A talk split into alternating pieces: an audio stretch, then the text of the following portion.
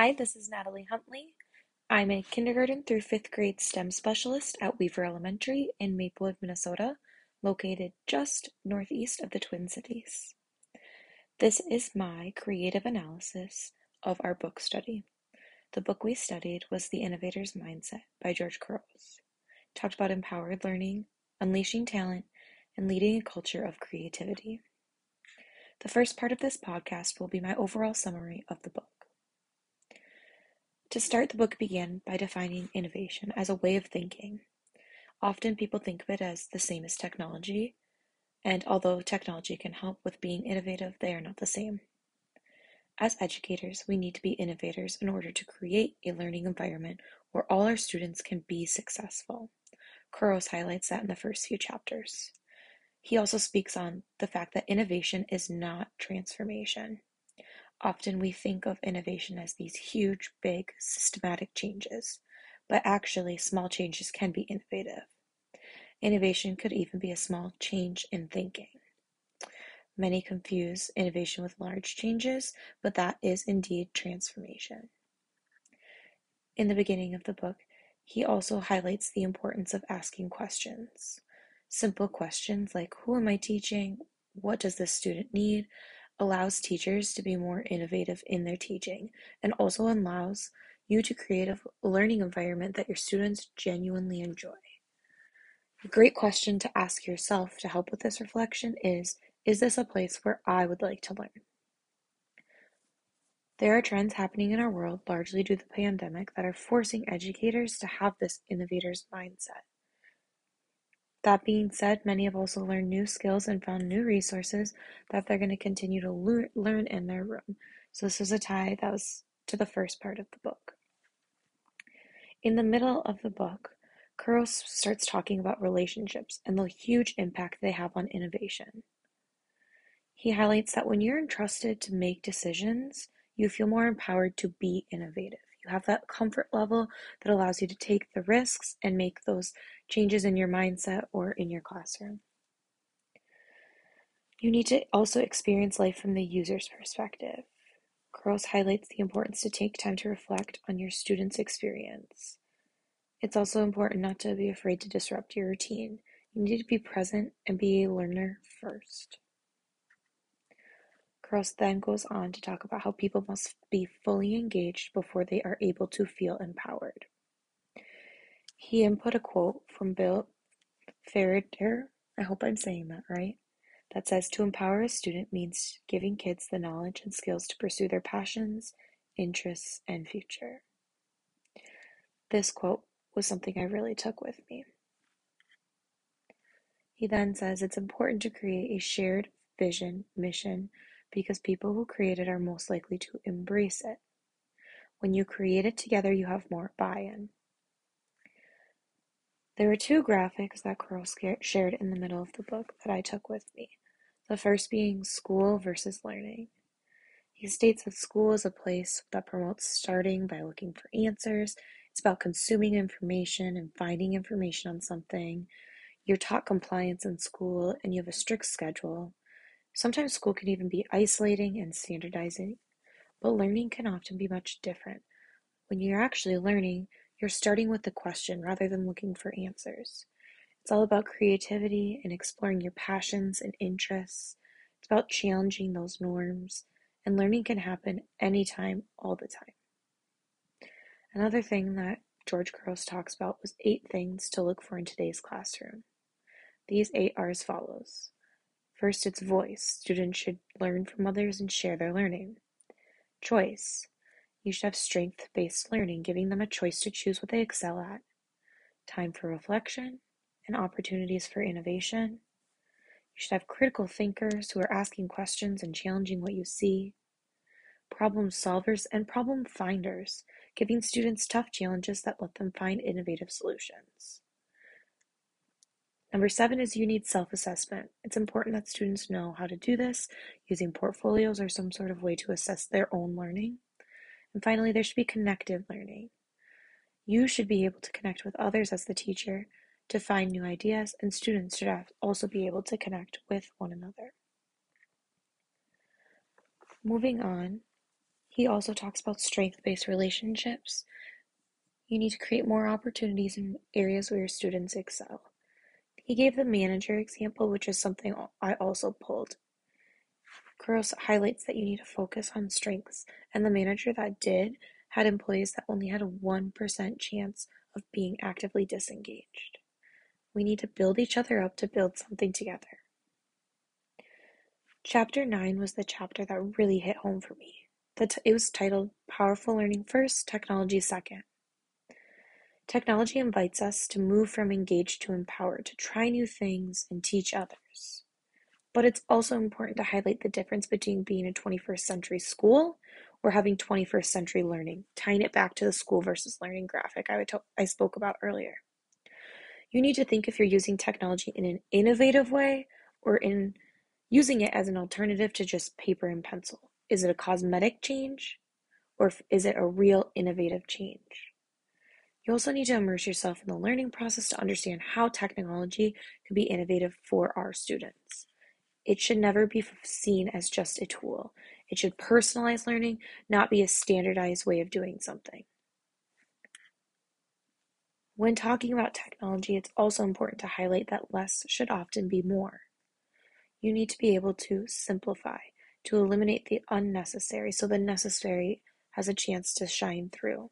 If you give educators a whole list of different technologies that they may implement, it's often seen as overwhelming and they will tend to avoid. Whereas if you pick out a few and really give them the chance to explore and see how it fits in their space, they will excel. It's also important to know that creation takes time, so that time needs to be provided. And finally, you need to create a community to share. Speaking of creating a community to share, there should be an embracing, you should embrace an open culture, which is what Couros highlights. There should be connectedness with connectedness with opportunities to grow and share, whether that be a professional learning network, you could even use things like Twitter. You want to make learning go viral. He gave the example of learning going viral on Facebook, but now we also see it on Twitter and even TikTok. Another thing that really stood with me in this section was there's a difference between being a classroom teacher, a school teacher, and a global teacher. And we should strive to be a global teacher. If we have a good idea, it shouldn't stay in the com- in the confinement of our four walls of our classroom. Not only should we share it out with our school, but also others in the teaching community. It should not be something that's competitive, but rather something that's shared because we're all in this together. And that's something we learned a lot during the pandemic. Chapter 12 talks about creating meaningful learning experiences for educators. Often we have those dreaded staff learning or staff professional developments, and we need to learn to move away from that. While lectures have their place, it can't be the only thing driving professional learning. And professional learning often is seen as a single event, a morning meeting or after school meeting that takes place, you get it over with and check it off. But Couros highlights that it can't be viewed as a single event. You need opportunities to grow on this, apply it, and have staff drive their own learning. That's just a quick summary of our book, The Innovator's Mindset by George Couros.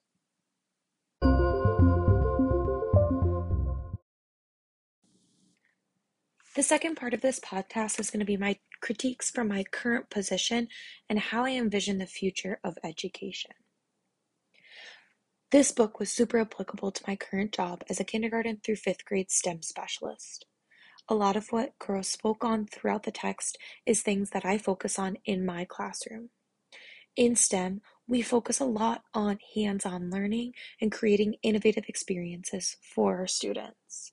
I'm always looking to use technology as a way to expand our learning opportunities and help us dive deeper into our concepts. Technology is embedded into our curriculum, but often members of my team use it as another pencil paper alternative. For example, we moved to Seesaw within the pandemic, and a lot of staff members have changed, put their lessons on Seesaw as something we did during distance learning. Unfortunately, for many, this is just an alternative to paper and pencil. It's the same lesson, but online. My goal is to use these new tools that we've learned in class, what I've seen in this text, and what I learned from my professional learning network. Some of the things that Couros highlighted in the book were super applicable maybe five or six years ago, but now times are changing. So that would be one critique I have. It's not his fault, but as times grow and change, so do where professional learning networks take place.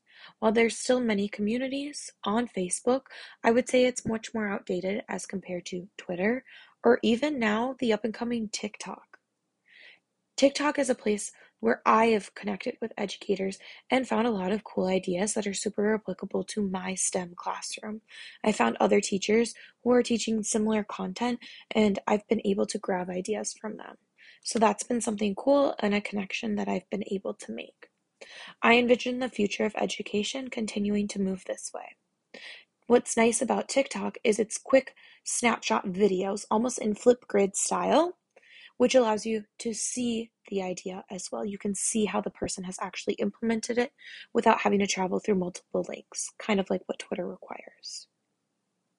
That's probably the biggest critique I have of the book, but again, it's not something that is the author's fault or not something that I think he did wrong. It's just how fast technology has been moving and where educators are finding a hub for gathering new information a lot of the other things I've found are still incredibly applicable today.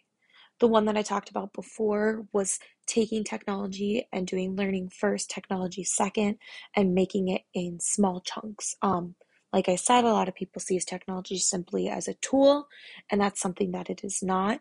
And especially as districts have been making the change back from distance learning and trying to have um, those technology integration plans, I think that's something important to keep um, at the front of our brains as we're making these decisions. Technology is not simply a tool, it is also something that can be super powerful in allowing our students to have these innovative, creative learning experiences and also to make it more inclusive for our learners.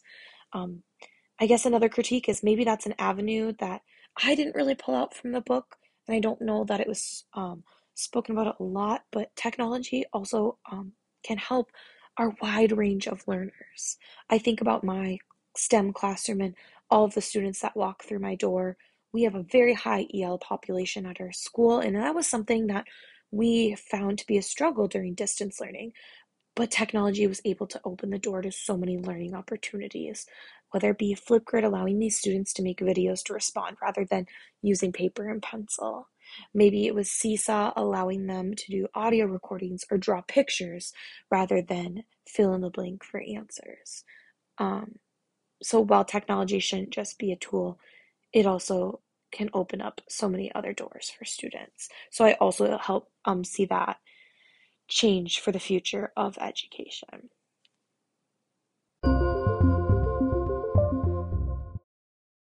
In this section, I'll be responding to the prompt In what ways were you impacted and shaped as an educator? Again, I'll state that I loved this book and I saw it apply to my space as a STEM teacher in so many different ways. Um, if I had to choose one thing that really shaped or changed my mindset about teaching, it would be the difference between a classroom teacher, a school teacher, and a global teacher. It was such a simple way of phrasing it, but it made such a big impact in my brain because often we have these ideas, they're great and they work well for our students, but then it stops there. Maybe we write a note in our lesson plans and then we remember it for the next year, but we don't share it. Or maybe we do share it, but we only share it with the members of our team. I never thought about being a global teacher until reading this book and engaging in the Twitter PLN that this course required. This has really shaped the way I was thinking. Like I talked before, I'm on TikTok and I see these ideas, but I never thought that I could share my ideas. After joining the Twitter chats and everything and hearing that the opinions I had were valued by other educators and people were taking some of my ideas and using them in their own spaces, it was really empowering and it got me excited about the sharing. I think that impacted me because I've set a goal for myself to be more of a global educator or at least a community educator. I'm going to take small steps to share some ideas I have and also reach out to others. I think sometimes teaching can be isolating. You think that you're having this problem or you're stuck and you just can't seem to figure it out and you're digging and searching. but maybe it's the time to just tweet out and ask a question and have the answers come to you rather than dig. That was like a huge impact that I've had and kind of a eureka moment after reading this text. Again, this also was just a great reminder that we really need to form those relationships. It's something that's been a goal of mine, and I spoke about it in an earlier reflection, but relationships are at the center of my um, goals and mindset for this year, especially after coming off of a full year of distance learning. Not only do the students crave the relationships, but also fellow staff members. I've also noticed that coming up with these relationships helps you identify the needs and be a better teacher to the students. I've been able to tweak some of my lessons to make them more innovative and help my students um, find lessons that are more engaging for them so that they have the buy in and it's more suited for them. So that's another thing. Another way that I was impacted is just reminded that relationships truly are important. They're not quote unquote a waste of time because they're not standards work. They really they really have a, a good payout. Uh, the innovator's mindset is a book that I plan to share with not only my STEM team, but I'm going to push myself to be more of a community teacher and um, share it with our district leadership. And uh, I continue. I want to continue to um, learn from George Couros. I follow him on Twitter now, which I'm excited about. He has great quotes on the daily, and I'm going to look into more of his work. So I, I thank you for introducing me to not only this book, but this author, and I look forward to continuing to become um, a more innovative educator. Thanks for listening. Bye.